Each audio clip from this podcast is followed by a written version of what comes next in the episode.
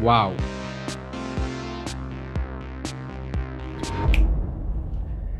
V minulom videu sme sa venovali firme Apple, najväčšej americkej firme a jej pôsobení, ako aj budúcnosti v Číne. Dneska sa budeme venovať jednej z najväčších čínskych technologických firiem, firme Huawei. Porozprávame sa v rámci tohto videa o histórii firmy Huawei, o jej pôsobení na čínskom trhu, ale aj v zahraničí, o jej kontakty na čínsku vládu, o jej technológiách a ich použitiu a aj o technológii 5G. No a na konci vám ukážem, ako vyzerala návšteva v ich dých berúcej centrále, ktorá pozostáva z kopí 12 európskych miest, medzi ktorými chodí vlak a vozí tam 40 tisíc zamestnancov a taktiež ich supermodernej výrobe obsluhovanej robotmi a takže oploti sa počkať až do konca videa a Huawei, vítajte v ďalšom dieli môjho seriálu Kontext.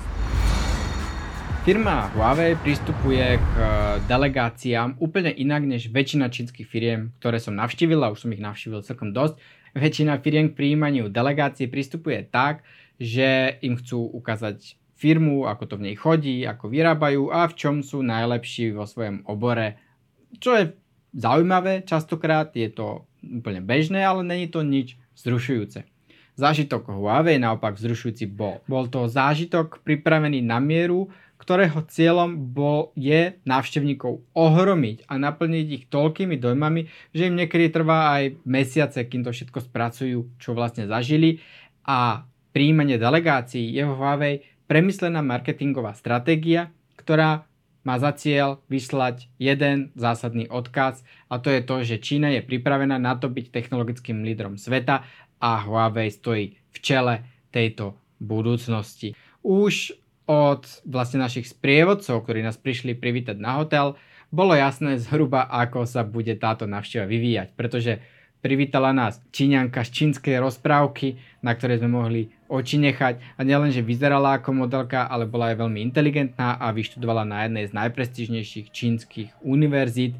Aj jej druhý spoločník bol zase jeden zamestnanec slovenskej pobočky Huawei a myslím, že aj v českej, ktorý priletel zo Slovenska len na otočku do Číny, do Shenzhenu, aby mohol ten jeden deň s nami stráviť a nasledujúci deň alebo pár dní na to sa vracal zase lietadlom späť do Prahy. A jeho primárnou úlohou bolo zistiť, kto sme, čo robíme, nadvezovať kontakty a dával vizitky a proste budoval nejaké dôležité vzťahy, čo je v tom, hlavne v tom čínskym biznise veľmi dôležité.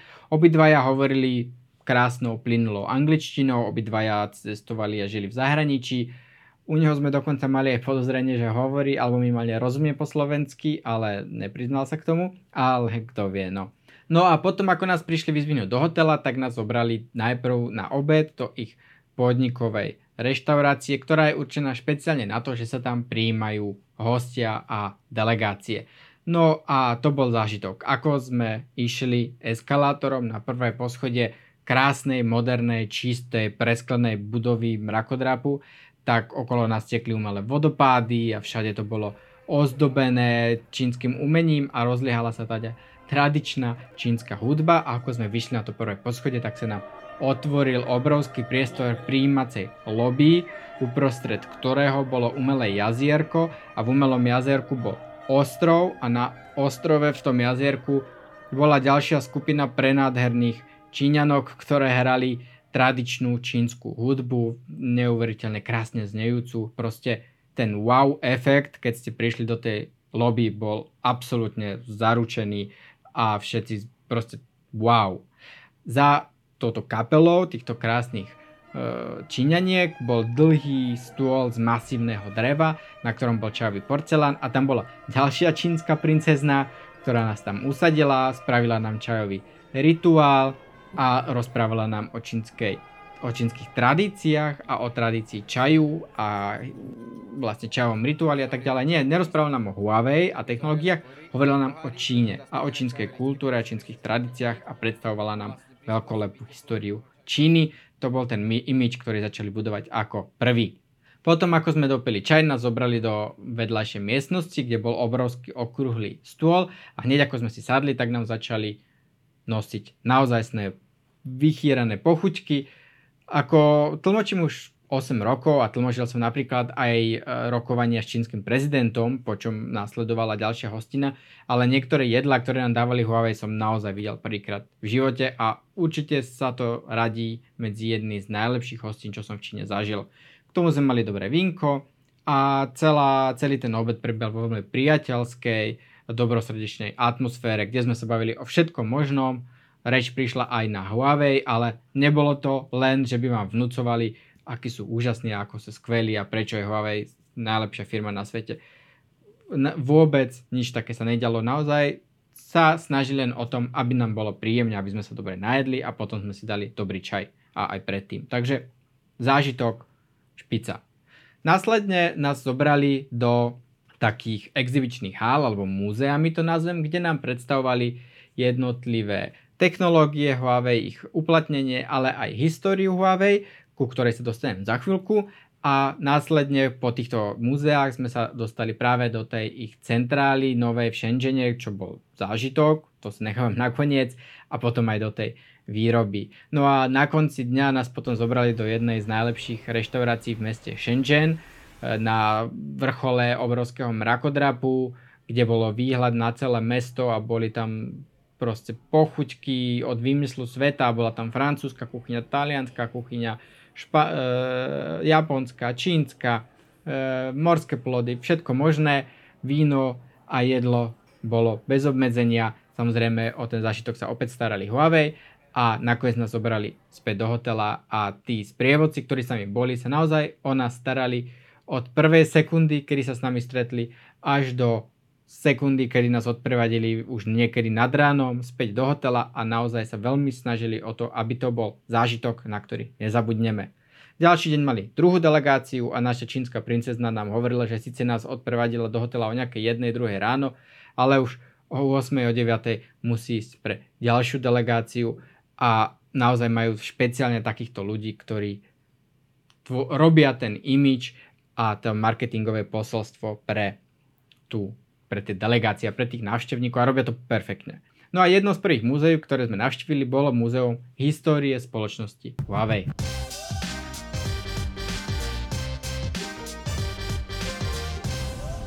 Firma Huawei bola založená v roku 1987 so zakladajúcim kapitálom asi 20 tisíc yuanov, čo bolo vtedy okolo 5 tisíc dolárov. Zakladateľ tejto firmy, ktorý je dodnes v správnej rade predstavenstva a má právo veta, je Zheng Fei. Je to vyštudovaný inžinier a náčelník pluku ľudovej oslobodeneckej armády, čo je armáda Čínskej ľudovej republiky. Po skončení vojenskej služby sa zamestnal vo firme, ktorá predávala nejaké elektronické zariadenia, ale už pár rokov na to založil svoju vlastnú firmu, firmu Huawei, ktorá začala ako firma, ktorá obchodovala alebo importovala telefónne spínače do Číny. Zakladateľ firmy Huawei, pán Ren, je človek s veľmi blízkymi kontaktami na čínsku ľudovú oslobodenskú armádu, keďže v nej slúžil, a taktiež s blízkymi kontaktami na špičky čínskej vlády, pretože jeho prvá manželka bola dcerou guvernéra provincie Sichuan.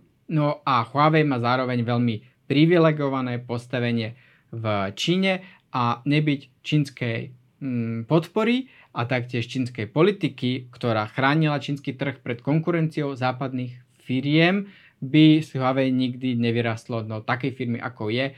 A Čína je jedna z mála krajín na svete, ktorá má svoje vlastné technologické firmy schopné konkurovať tým americkým.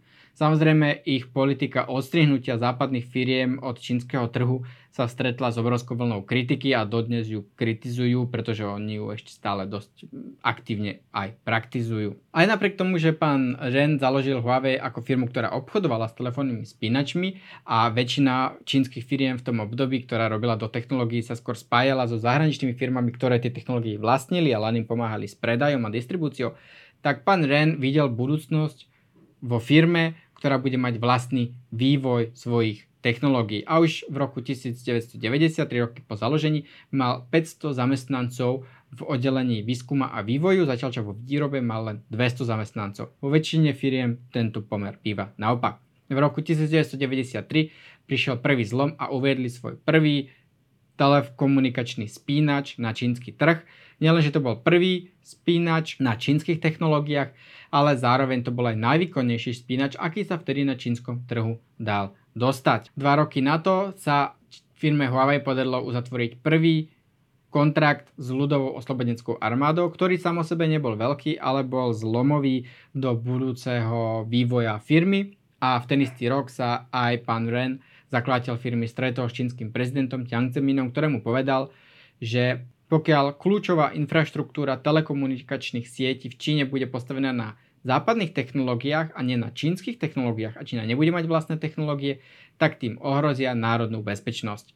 A jeho slova zostali vypočuté a v roku 1996 Čína zakázala západným firmám podielať sa na výstavbe infraštruktúrnych projektov telekomunikačných sietí v Číne a Huawei sa dostalo do čela budovania tejto infraštruktúry a spoločne s podporou štátu začali budovať nové výskumné a vývojové centrá po celej Číne a Huawei začal veľmi rýchlo rásť. Ako začali rásť na čínskom trhu, tak sa im pomaly začalo dariť presadzovať sa aj na medzinárodnom trhu a to najprv výstavbou týchto infraštruktúrnych projektov, ale v roku 2003 Huawei otvoril aj divíziu mobilných telefónov a v roku 2004 predali svoj prvý mobilný telefón. V roku 2010 sa Huawei dostal prvýkrát do rebríčka Fortune 500, čiže 500 najbohatších firiem na svete.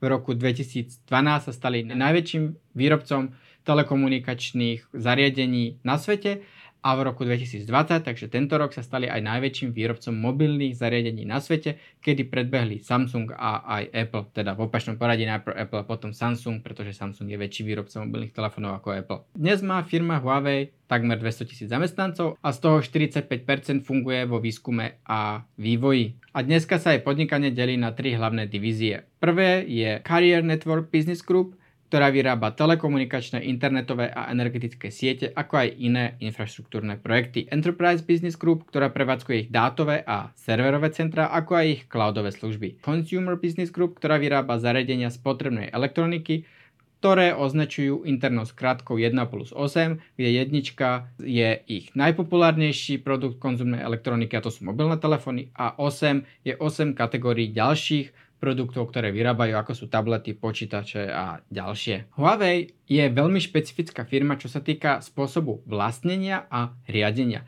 Aj napriek tomu, že Huawei je jedna z najväčších firiem na svete, tak stále je súkromne vlastnená. Je však vlastnená formou akcií, kde 1% akcií vlastní zakladateľ, pán Ren, a 99% akcií vlastní Únia, v ktorej mene vlastne tie akcie vlastnia zamestnanci. To znamená, že 99% akcií spoločnosti vlastne zamestnanci skrz tú úniu. Dostávajú na základe svojich akcií aj finančné dividendy vo forme nejakých e, výkonnostných odmien, ale s týmito akciami samozrejme nesmú vôbec obchodovať, pretože tieto akcie aj tak nie sú vedené na burze, to znamená, že nikto ani nemôže investovať do Huawei a pokiaľ zamestnanec dá výpoveď, tak o tie akcie príde, ale bude za ne nejak finančne ohodnotení. Cudzinci, ktorí sú zamestnaní v Huawei, však nesmú vlastniť tieto akcie Huawei, čiže zúčastňujú sa toho len ich čínsky zamestnanci.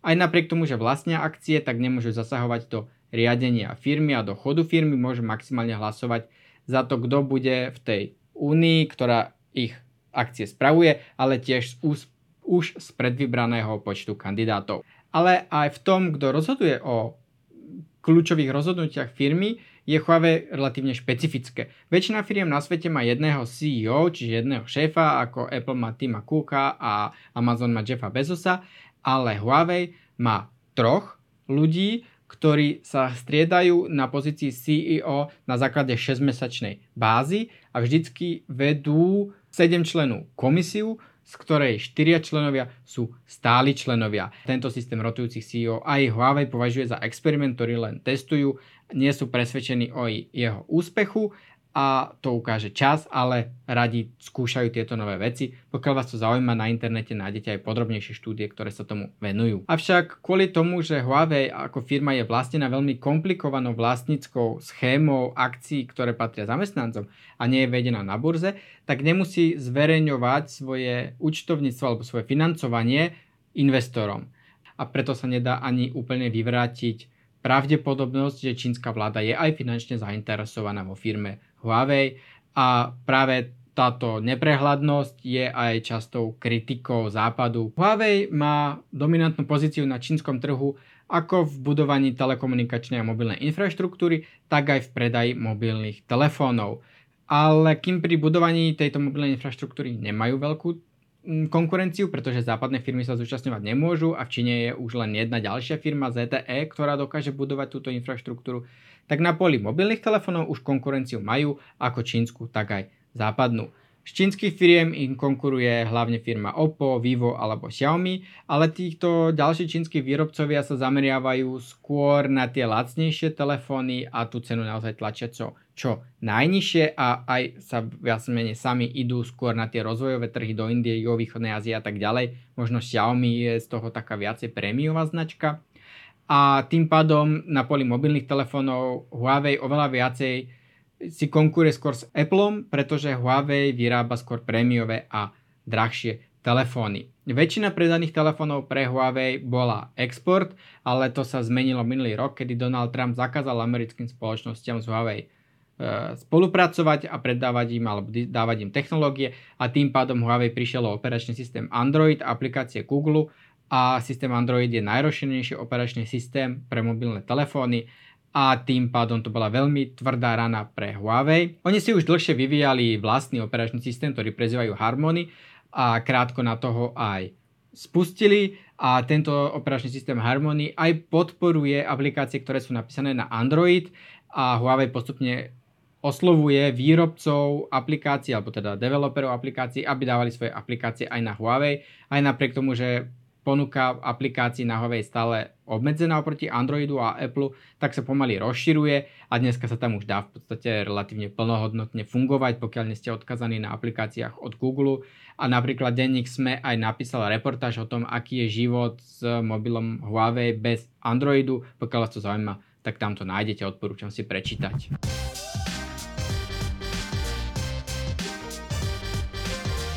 Ako sme navštívili toto múzeum histórie Huawei, tak sme sa išli do tých ďalších múzeí, ktoré už rozprávali jednotlivé technológie a ich implementácia vo svete. Prvé, ktoré sme napríklad navštívili, hovorilo o budovaní inteligentných miest, smart cities, na čom sa Huawei tiež veľmi intenzívne podiela a bolo to sci-fi jak z budúcnosti.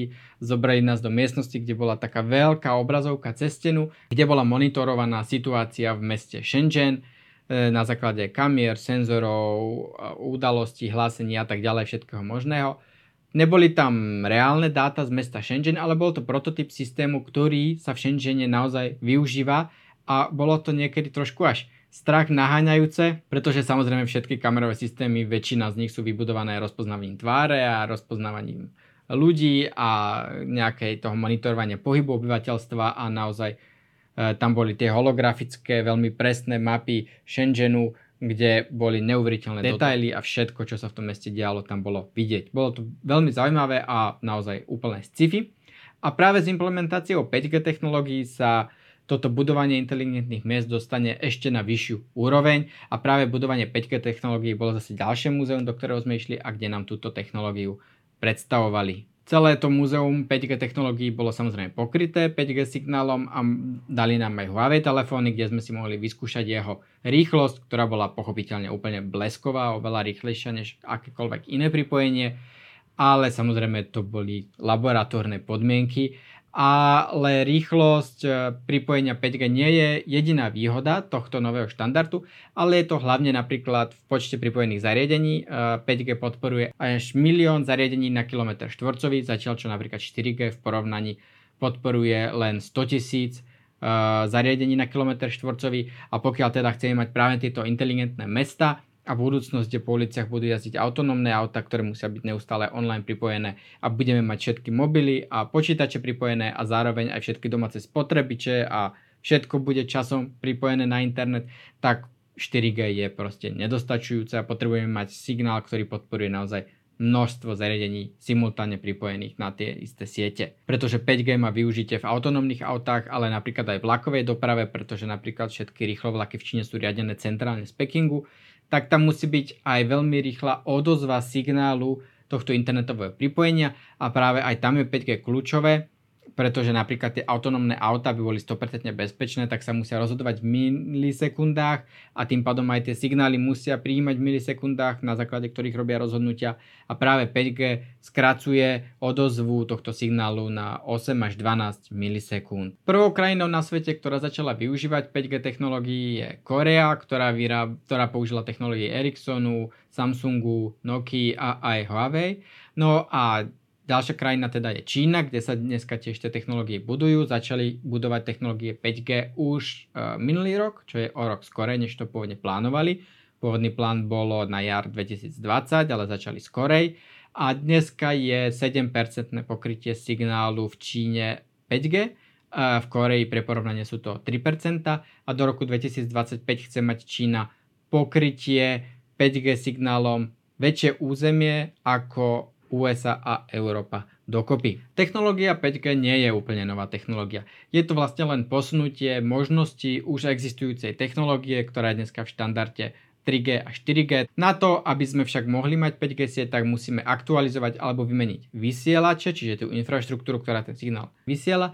A zároveň musíme aj aktualizovať naše príjimače, to znamená naše mobilné telefóny, aby mohli podporovať túto 5G sieť. A dneska na trhu je ešte stále relatívne málo mobilov, ktoré 5G podporujú, ale zase málo kde je aj signál 5G, takže to zatiaľ nie je až tak naliehavé. Technologických štandardov, ako implementovať 5G pripojenie je niekoľko a vyvíja to niekoľko firiem na svete. Tu máte zoznam aj s počtom patentov, ktoré majú na 5G technológie.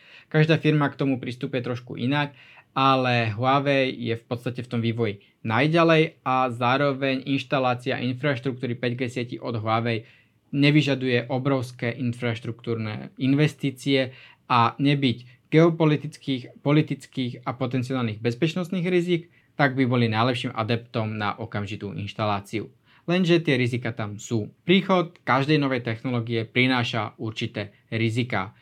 Už aj príchod televízie alebo rádia víril rovnaké debaty, ako dneska víri príchod 5G technológií a predtým 4G technológií a Niektoré rizika sú aj reálne, o tých si povieme tiež, a mnohé rizika sú len predmetom konšpiračných teórií a tých väčšinou býva oveľa viacej než tých reálnych. Ale technológia 5G má určité reálne rizika, o ktorých by sme si mali niečo povedať. V prvom rade vlny 5G signálu môžu zasahovať do signálu zo satelitov a taktiež do senzorov, ktoré príjmajú signál najmä z vyparovania sa vody, to znamená, že najväčšie riziko, ktoré siete 5G spôsobujú, je, že predpovede počasia sa, ich presnosť sa môže zhoršiť až o 30%, pokiaľ v blízkosti meteorologických staníc sú 5G vysielače. Vlny 5G signálu taktiež môžu zasahovať aj do senzorov E, bezpečnosti leteckej dopravy, preto napríklad v okolí letisk by sa žiadne 5G vysielače stávať nemali a pravdepodobne sa ani nebudú. Niekoľko európskych vedcov taktiež vyzvalo na to, aby sa budovanie 5G infraštruktúry pozastavilo a aby sa bližšie preskúmali vplyvy 5G technológií na ľudské zdravie, pretože tam existujú podozrenia, že teda môže mať aj negatívny vplyv aj na ľudské zdravie, lenže zatiaľ žiadne z týchto podozrení, ktoré boli, sa na základe vedeckých výskumov ešte nepotvrdili. S príchodom každej novej technológie sa, šíria, sa šíri hlavne strach z jej možných rizik, ani nie tak samotné rizika. Tam, kde príchod technológie 5G predstavuje najväčšie riziko, je na geopolitickom a politickom poli, a to sú rizika spojené s tým, keby sa začali inštalovať čínske technológie do infraštruktúrnych projektov jednotlivých krajín. A stále viacej krajín si to uvedomuje toto riziko.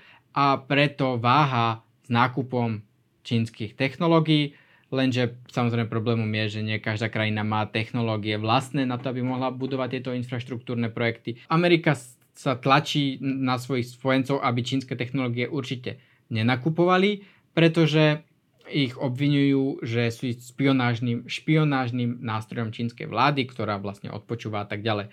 Tieto obvinenia nikdy nedokázali nejako podložiť a väčšina krajín sa nezhoduje. Aj napriek tomu zhodujú sa na tom, že technológia od Huawei má bezpečnostné chyby, ale väčšinou sa jedná chyby spôsobené skôr rýchlosťou, prílišnou rýchlosťou vývoja týchto technológií, čiže nejakou nedbalosťou, než že by to bola cieľená špionáž čínskej vlády ale samozrejme, ako som už spomínal v histórii Huawei, tak firma Huawei má veľmi úzke kontakty na čínsku vládu, na čínsku armádu a mm, taktiež jej financovanie a jej pozadie je veľmi nejasné tým, že má svoju špecifickú štruktúru vlastníctva a samozrejme účasť čínskych firiem na budovaní kľúčových infraštruktúrnych projektov je obrovským rizikom. A keby sa začali vo veľkom používať čínske technológie, tak by sa budúcim technologickým lídrom a veľmocou stala Čína a Peking a nie USA a Washington, čo je niečo, čo by to súčasné rozpoloženie sveta dosť veľmi premiešalo a otázka je, či je na to Amerika pripravená, či je na to svet pripravený, či je Čína pripravená na to byť technologickým lídrom. To všetko sú otázky, ktoré tu máme a na ktoré odpoveď ešte neexistuje.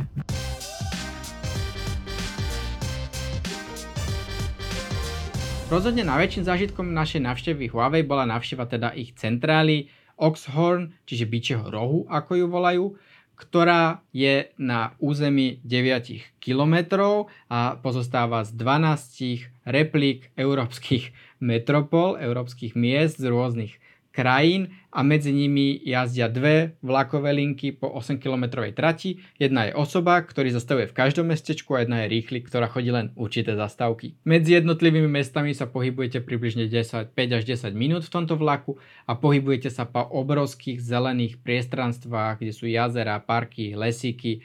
Je to neuveriteľne zelené, je tam neuveriteľne veľa priestoru a všade sú repliky európskych miest v reálnych rozmeroch, čo je úplne ohromujúce. My sme v rámci našej návšteve navštívili Český Krumlov, samozrejme to sme nemohli vynechať, Veronu a Paríž, myslím, že bol ten tretí. A bolo to neuveriteľné, že sme sa prechádzali po Taliansku, Francúzsku a Česku uprostred Číny v tomto Huawei meste.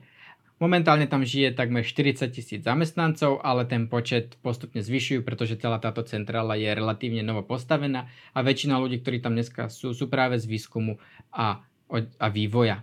Vnútri týchto európskych budov, ktoré sú tam postavené, už tie priestory vyzerajú ako štandardné kancelárske priestory, tak ako ich poznáme všade vo svete, ale tam sme mohli len nahliadnúť, no nás nepustili, pretože vždy, keď vojdete do nejakej budovy, tak je tam veľká lobby, kde je nejaká sekretárka, strážnik a bez zamestnaneckej karty sa ďalej nepustíte. Niektoré európske budovy však slúžia ako kaviarne a reštaurácie a tie už sú zariadené naozaj opäť podľa originálov. To, to znamená, že napríklad Česká krčma v Českom Krumlove vyzerala ako nefalšovaná česká hospoda, naozaj všetko rovnaké, akorát menu bolo v čínštine, alebo kaviárne vo Verone, kde sme boli, boli proste ako talianské kaviarne, dokonca aj s výbornou kávou. Tejto ich centrály sme sa potom presunuli do ich výroby v meste Tungwan. Tam už bohužiaľ bolo prísne zakázané natáčať a fotiť, takže žiadne zábery vám ukázať nemôžem.